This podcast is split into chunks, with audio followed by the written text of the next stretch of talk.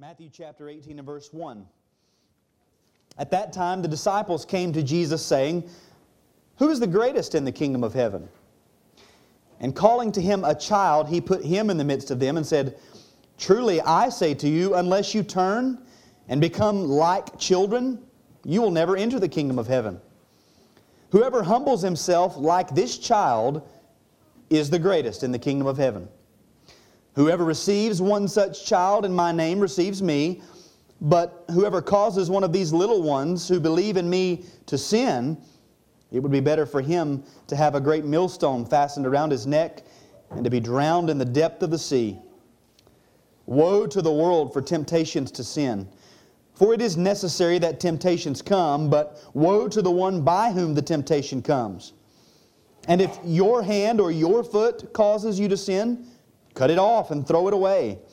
It is better for you to enter life crippled or lame than with two hands or two feet to be thrown into the eternal fire.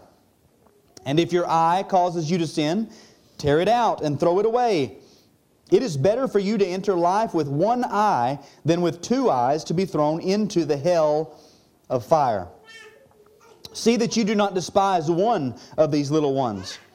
For I tell you that in heaven their angels always see the face of my Father who is in heaven. What do you think? If a man has a hundred sheep and one of them has gone astray, does he not leave the 99 on the mountains and go in search of the one that went astray? And if he finds it, Truly, I say to you, he rejoices over it more than over the 99 that never went astray. So, it is not the will of my Father who is in heaven that one of these little ones should perish. This is God's Word. Let's pray.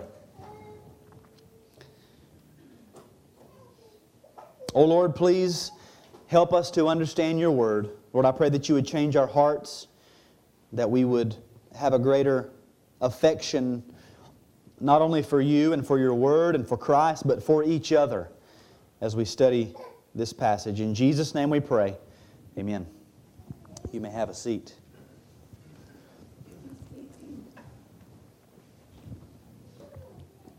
For a while now, we've been studying this section of Matthew's gospel that has been called the Discourse on the Church. Sometimes you'll see it called the Discourse on childlikeness. Sometimes it's called the discourse on community life.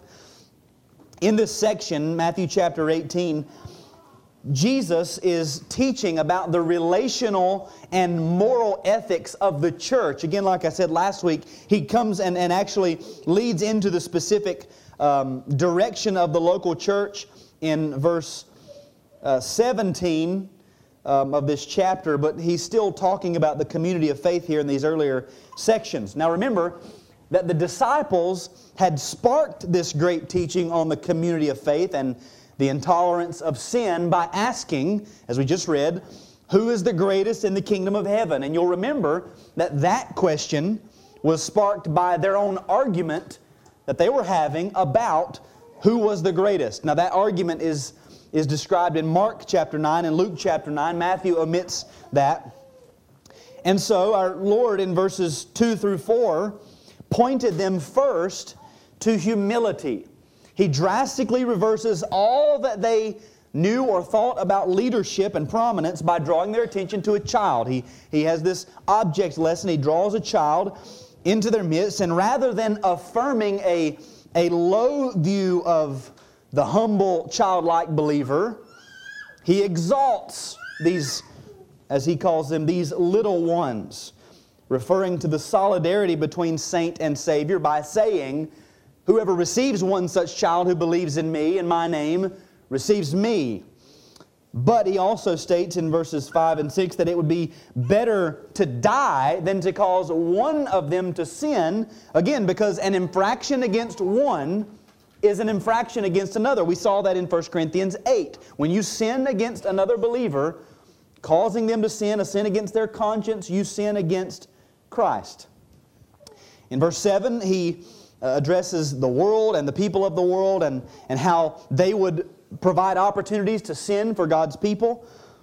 And then in verses 8 and 9 last week, we saw that not only must we watch out for the world and the people of the world, but we, every Christian, must also be aware of himself and the multitude of temptations to sin that we provide for ourselves in the things that we do, in the directing of our lives, and in the experiences with which we uh, or in which we take part. We have to guard not only from the outside, but the inside. So we turn now to verses 10 through 14. And Jesus begins here to teach his disciples about the great value of every child of God. First, by describing the extent to which the Father will go to protect His children, and second, by describing the extent to which the Father will go to preserve His children. In other words, after all of this talk of the little ones, the humble Christian, and how sin is intolerable, we must not tempt each other to sin, we must not tempt ourselves to sin, one might ask, why is it that sin is so intolerable within the, the people of God, within the community of faith, within the church? And here, Jesus begins to answer. One of the answers to that question is because each and every child of God is very valuable the, the stumbling of a child of God means a lot to God. And so sin cannot be tolerated. And so today we're going to look only at verse 10 and the protection of God's children under two different headings. We've got two sentences, two headings. The first heading is we'll see a repudiation of arrogance.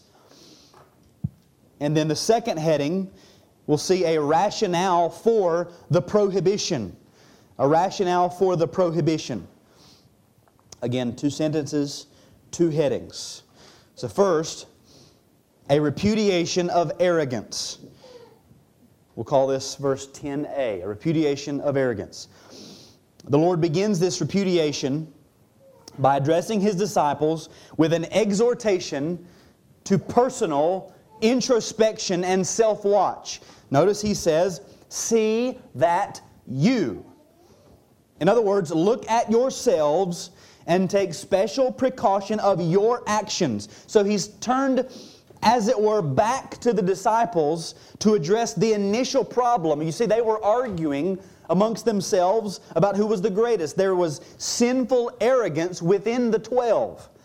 These men were arguing because some of them thought enough of themselves to argue for their status over and above the status of their brothers they thought so low of their brothers that they were scoffing at, at the idea that one of them might be the greatest. You see, there's, there's sinful arrogance. And so our Lord says, See that you, each and every one of you, look at yourself, look at your heart, pay attention to your own life, look at your intentions, your motivations. Stop looking at others, stop measuring others, stop measuring yourself against others Take precaution for your own self. Now, having called his disciples' attention to themselves, he then gives them an imperative command of prohibition. In other words, he tells them what not to do. He says, See that you do not despise. The word despise here is made up of two different words. If we wanted to make a literal translation in the English language, we would say, Do not downthink. Of course, in modern English, we would say, do not think down upon. That's what he's saying. Do not despise, do not think down upon. This despising, this thinking down upon someone, obviously, is a disposition of the mind. Well, let's think about this. Let's think about what goes into thinking down upon someone else. It assumes that you've thought about yourself it assumes that you've thought about another person or group of people, and in thinking, you have concluded in your mind that you are of a higher level, a higher pedigree, a higher status, and they are of a lower level, a lower pedigree, a lower status, and therefore, for whatever reason, you think more highly of yourself than you think of them. You consider yourself superior in some way, and you consider them inferior in some way. That's what it means to despise. Now, usually, your mind being inclined to think this way, you think about it, you begin to believe it in your heart and feel it in your heart. You feel that reality is really as you think it is in your mind, and therefore you really begin to believe and feel, in addition to thinking, that you are superior to somebody else. Again, for whatever reason, it's a disposition of the mind. Now, this is our tendency, this is what we do.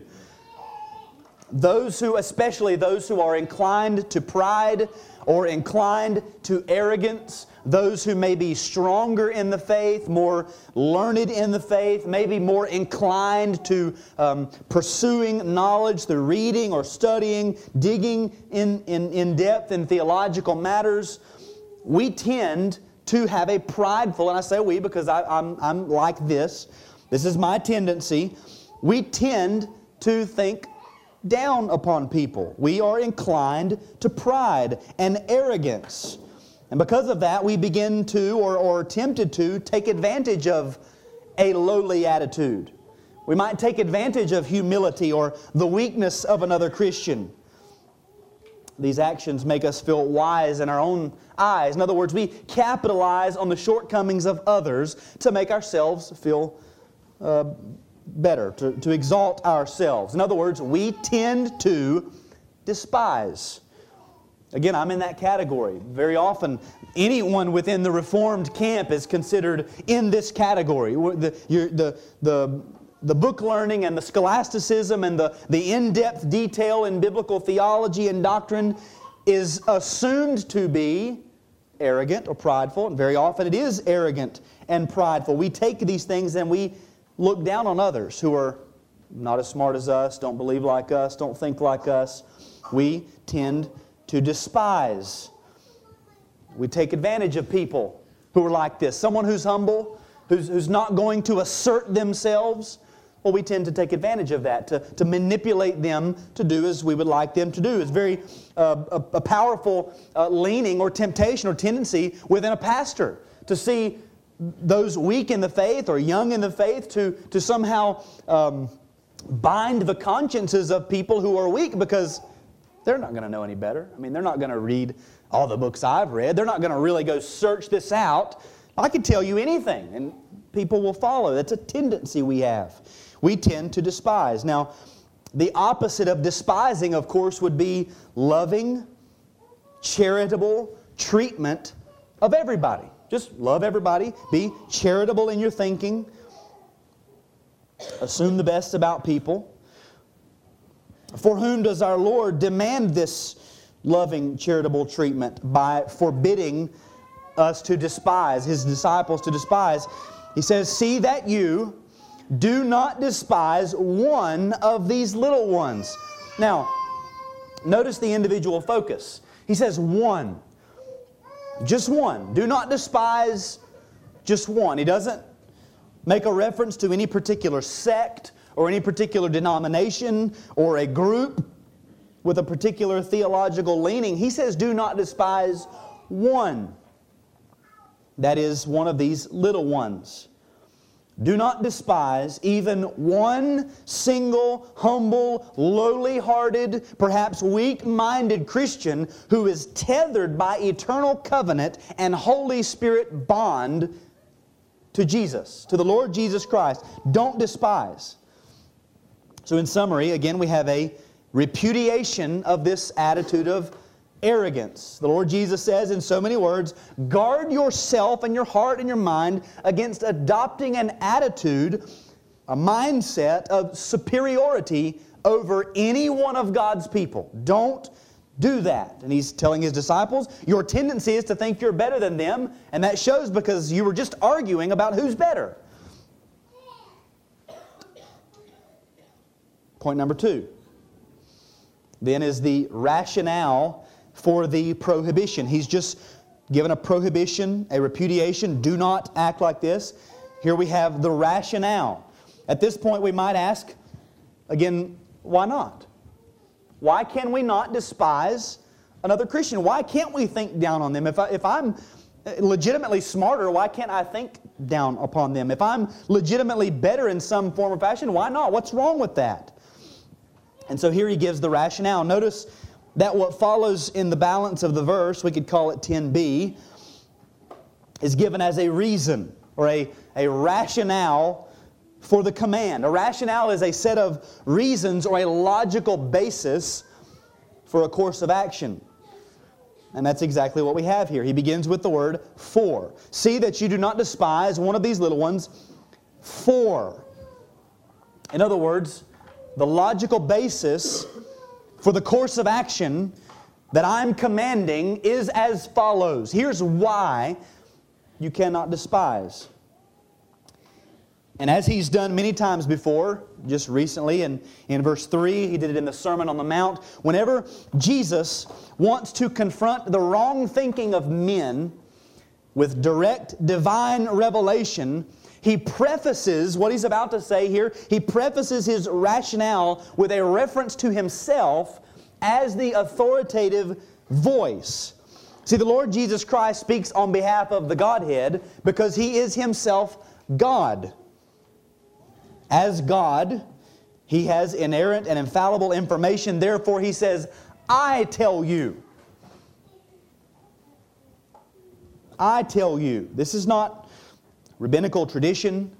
Jesus didn't learn this in the school of Hillel or the school of Shammai. Rabbi Benjamin Bar Hushmai did not teach this to Jesus. He's God. He, he is speaking as God. So he says, I tell you, whatever you've heard, whatever you've thought, that is gone now because now God is speaking. For I tell you that in heaven, their angels always see the face of my Father who is in heaven. So here's his rationale. He gives details about what's going on in the spiritual realm with regard to every single one of God's people.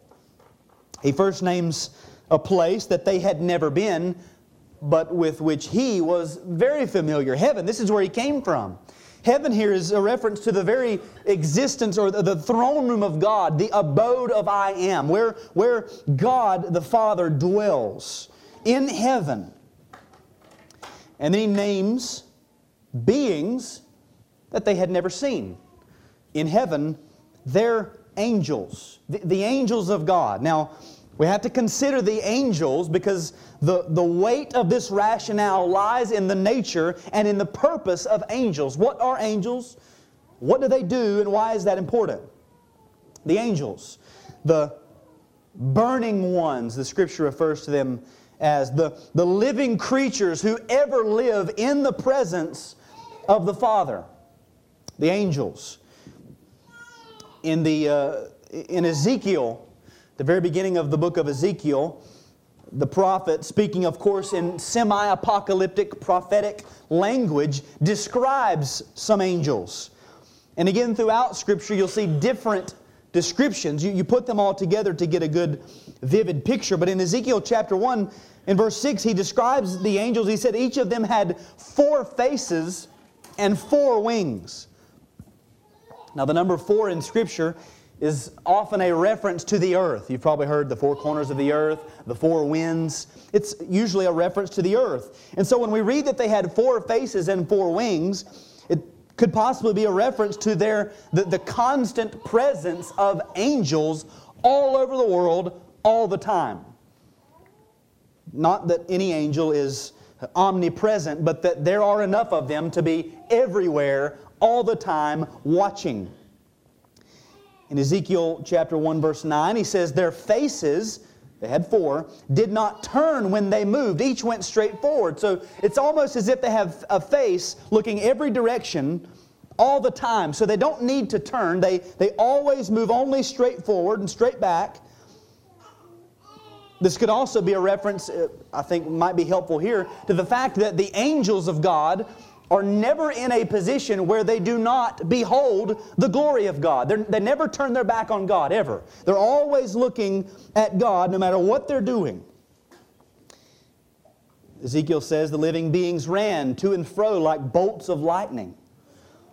So, in other words, with, with incomprehensible speed, the angels of God are darting to and fro all over the earth, carrying out the will of God.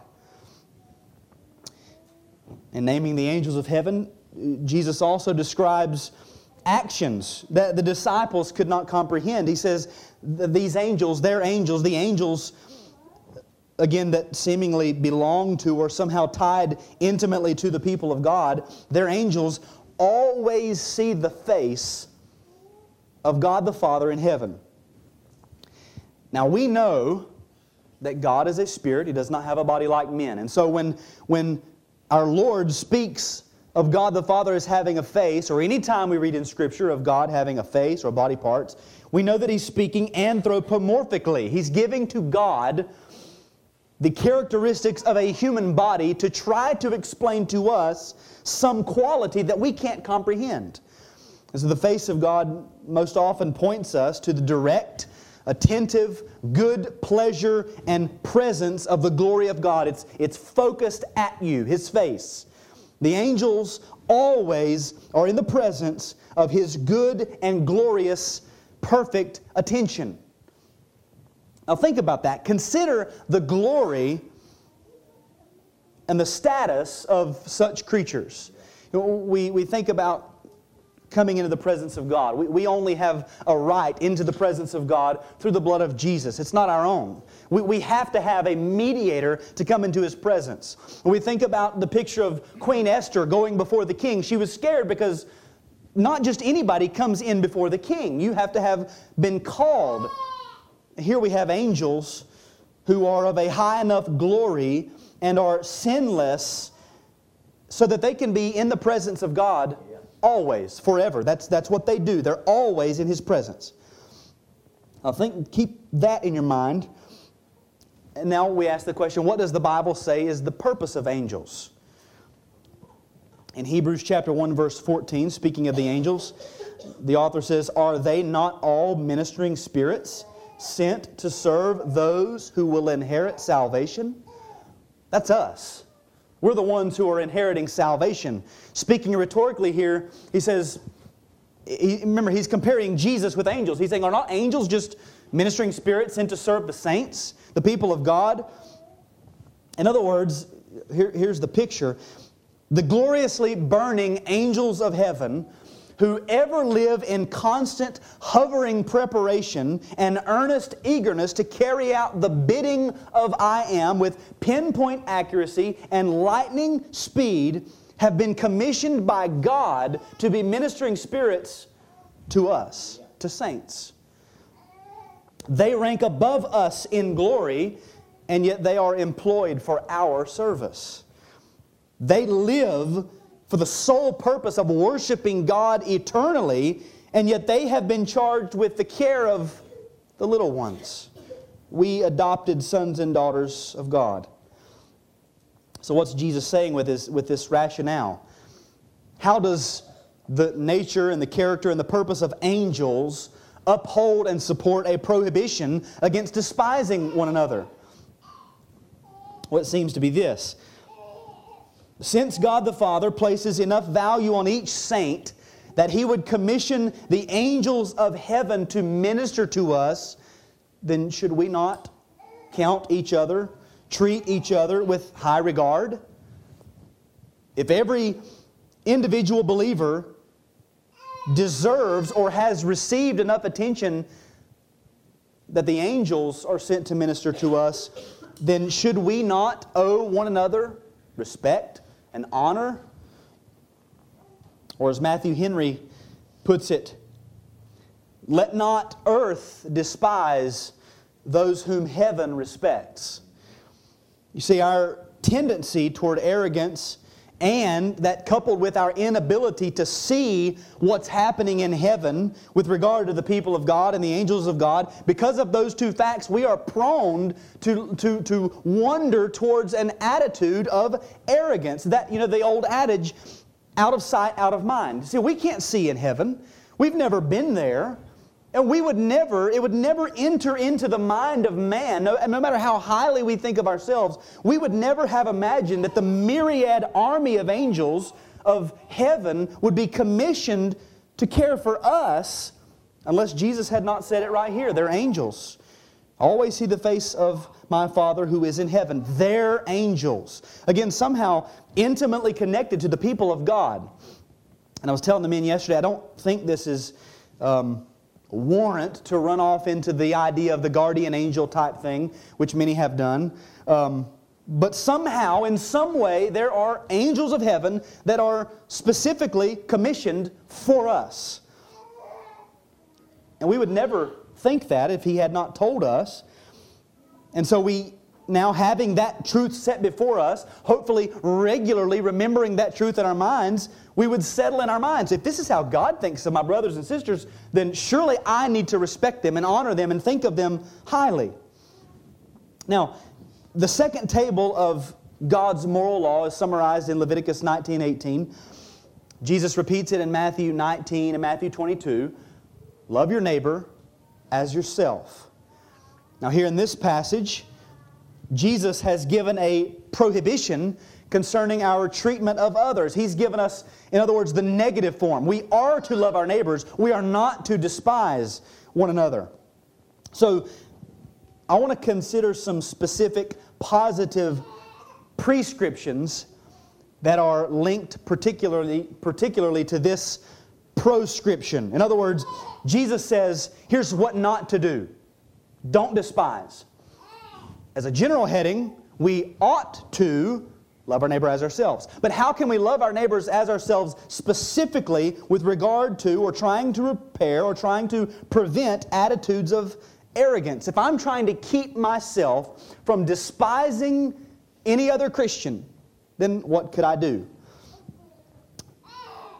Well, if the problem finds its root in the thoughts of your mind, do not think down, then correcting the problem must begin with correcting your thoughts, correcting the way you think. First of yourself, and then of others. So let's begin the first point of application. Think rightly of yourself. Think rightly of yourself. In Romans chapter 12, verse 3a, Paul says, For by the grace given to me, I say to everyone among you, not to think of himself more highly than he ought to think, but to think with sober judgment. So there is a way, there is a, a level, an extent to which we, or yeah, to which we ought to think of ourselves. There is an ought there. And Paul says we're commanded not to think more highly than that. Don't go beyond the ought. He also says we're to think with sober judgment. So that means when we think of ourselves, we should honestly examine the facts about ourselves. We should set aside all personal bias and receive the truth about ourselves. Think with sober judgment. Don't think higher, think soberly. In Galatians chapter 6 and verse 3, Paul says, If anyone thinks he is something when he is nothing, he deceives himself.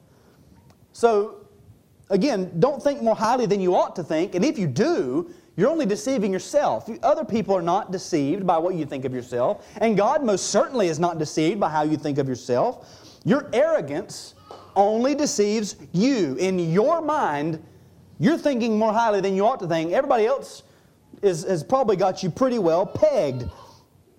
You're deceiving yourself. So don't think more highly. If you do, you're just deceiving yourself. So we might ask, well, how then should we think of ourselves?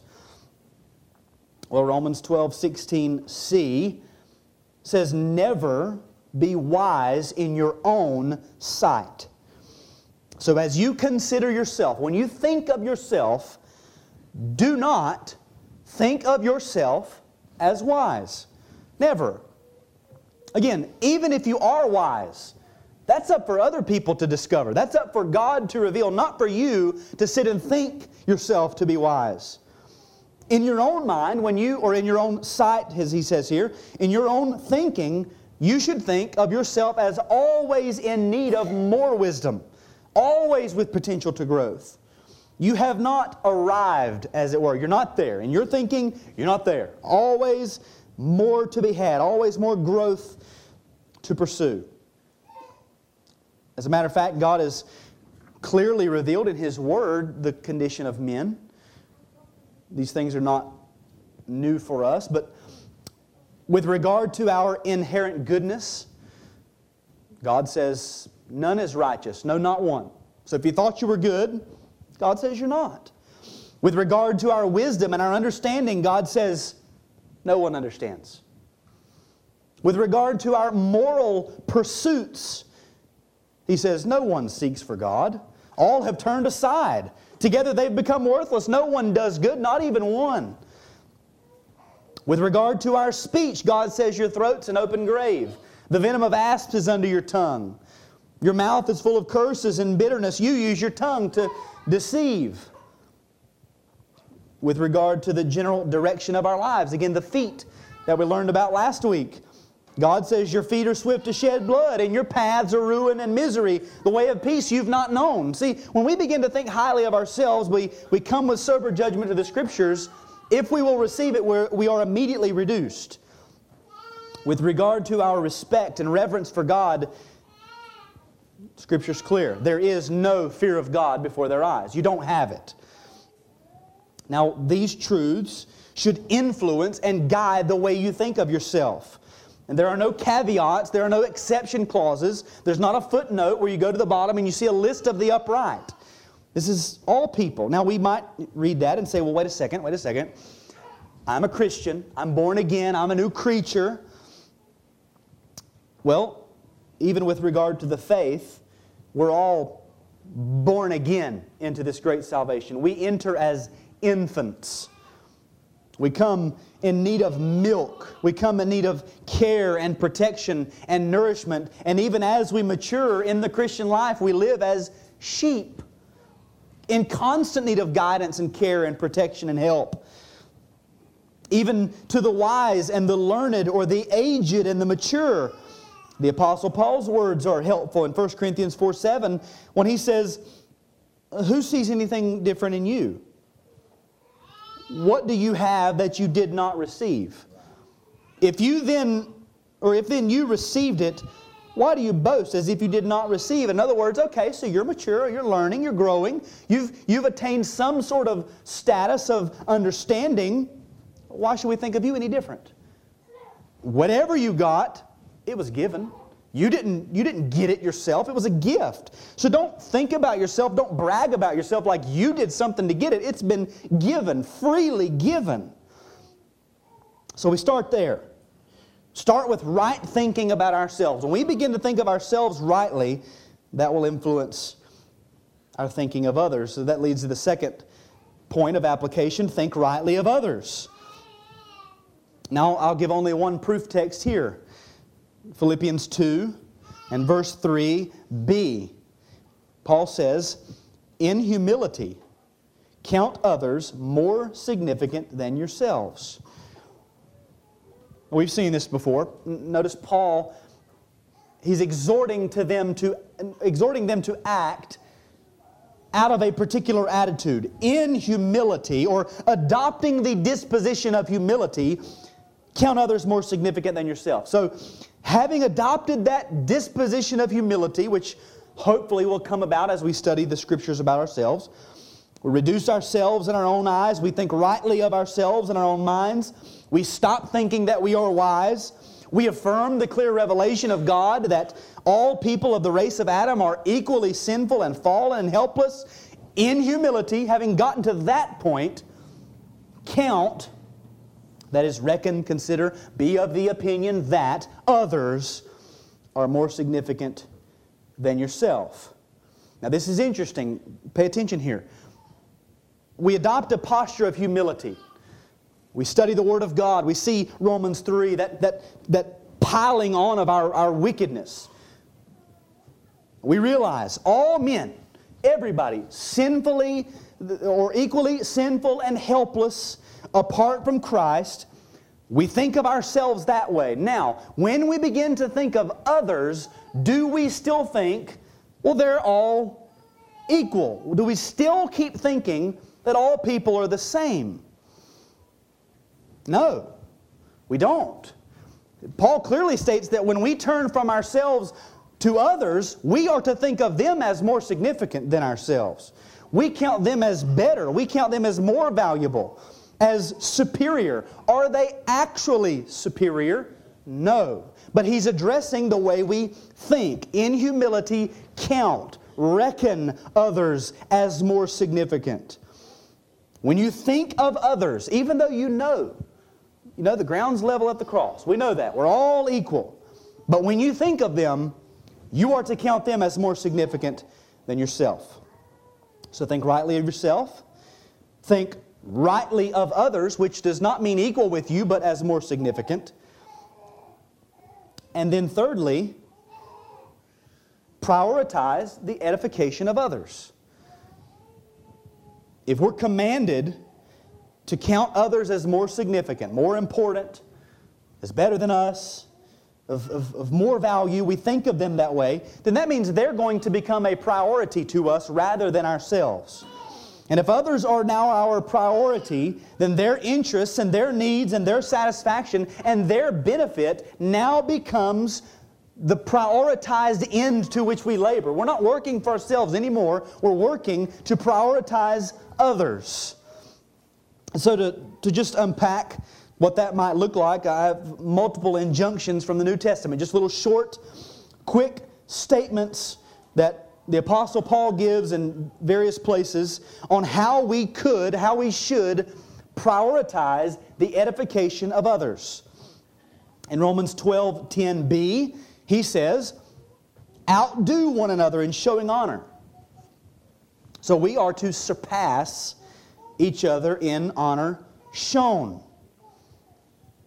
And when I read this and, and, and say this, I immediately begin to think nobody's going to get to eat lunch today because everybody's going to be so humble. They're going to outdo one another, and we're all just going to stand around seeing who the, the, the arrogant jerk is who's going to go first. That's not what this means. When you are honored, you try to eclipse that honor shown to you by showing it to others with the honor that you show. You, you try to outdo. It's a competition, it's a contest. Romans 12, 16 b, Paul says, associate with the lowly.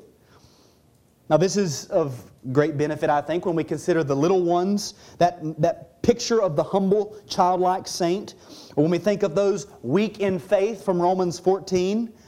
Associate with the lowly, the, the humble, the weak, the, the immature, the young. Do not segregate into classes. There's no, there's no room in the church for rich versus poor, or smart versus ignorant, or new beginners versus old saints. When you read the scriptures, the, the pattern of discipleship in the body is everybody's together, and the old people are constantly discipling the young people, and, and the, the various age groups are always together in growth. We always, all of us, should always seek to associate with those who we would consider lowly, whether physically, uh, in, in age, younger. We, we associate with every other believer. That's how we grow and mature. Romans 14, 19, Paul says, So then let us pursue what makes for peace and for mutual upbuilding. Again, pursue. Go after peace. Make peace your pursuit. Don't sit still and quiet and think, well, I'm just going to try to keep the peace by doing nothing. No, you go after peace. You pursue what makes for peace. Labor toward the upbuilding of all. Don't just assume everybody else is getting it. Work to make sure everyone is being upbuilt, a mutual upbuilding. Romans 15, 1 and 2. We who are strong have an obligation to bear with the failings of the weak and not to please ourselves. Let each of us please his neighbor for his good, to build him up. I mean, he says it clearly. It, it could not be more clear. Do not please yourself. Please your neighbors. Strive for the good of others. If you are a mature believer, if, if you think you have arrived, you are under obligation to be patient and slow in your dealings with those who are weak in the faith. You may not run ahead. You must walk slowly. We're a flock. We, we tarry with one another. We are under obligation to be patient. Philippians 2 4b, let each of you look not only to his own interest, but also to the interests of others. Galatians 6 2, bear one another's burdens. Galatians 6 10, b, let us do good to everyone, and especially to those who are of the household of faith. That is, especially the church. The faith family takes priority over the world and even blood family, especially where Christ is not named or honored, especially lost family. The church takes priority. Jesus never said, I've not come to bring peace, but a sword, and I'm going to divide churches. It's not what he said. He said, I will divide families, mothers and daughters, mother in law, daughter in law, father and son. I will split families, but I will join the church in Holy Spirit bond. In 1 Corinthians 12, 25b, the, the, the theme of this chapter, remember, is Paul using the physical body to explain the unity and the necessity of every part of the body of Christ. And he says that there may be no division in the body, but that the members may have the same care for one another. So a church body is to act like a physical body. And a physical body, when you stumble and you're about to fall, you're going down. Your face is going to hit, your torso is going to hit, your knees going to hit, whatever. Your hands immediately run out to catch yourself. It's, it's instinct. We want to catch ourselves. If we're about to stumble, we, we want to protect ourselves. That's how the church body should work. When we see a member about to be harmed or hurt or, or whatever, it's instinct that we run to the protection. We have mutual care and protection of one another. He says the same care for one another. The, all of the parts of the body are working together for the safety and care of the whole body. So, in other words, when we talk about prioritizing the edification of others, we get our minds corrected about ourselves, and then we correct our thinking about others. We consider them as more significant. Once we've done all that, then we act upon what we know. Remember, the, the overarching command of God is love your neighbor as yourself. Now, when it comes to ourselves, we don't simply sit and think, well, I would like to eat this, or I would like to do this, or, or I'm hot, I'm going to turn the air uh, up, or I'm going to put a jacket on. We don't just think about it. No, we act, we do it for ourselves. And so when it comes to loving our neighbor as ourself, we do the same thing. When we think it, and then we act to the edification of the body. So, in order to fulfill the command of Christ, we must not only think properly of ourselves and others, but must work out the prioritization of others through deeds. Do not despise those whom heaven respects, but rather seek their honor and growth. Now, think of that. Is that not completely counter cultural? We think about the way the church works. Sure, parents will take care of their children. We understand that in our culture.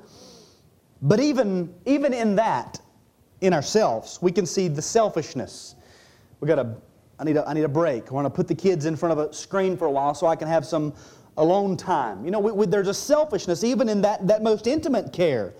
In our culture, it's, it's perfectly normal to calculate your offspring based on convenience.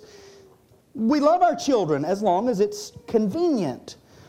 We're selfish even in that. Or, or children may even care for their elderly parents in their old age. But even in that, think about how much our culture loves the nursing homes and elderly communities. Why is that? It's because caring for somebody else is inconvenient. It's hard. of course, I would exclude special medical attention that can't be uh, given by normal people, but even in that care, we're selfish.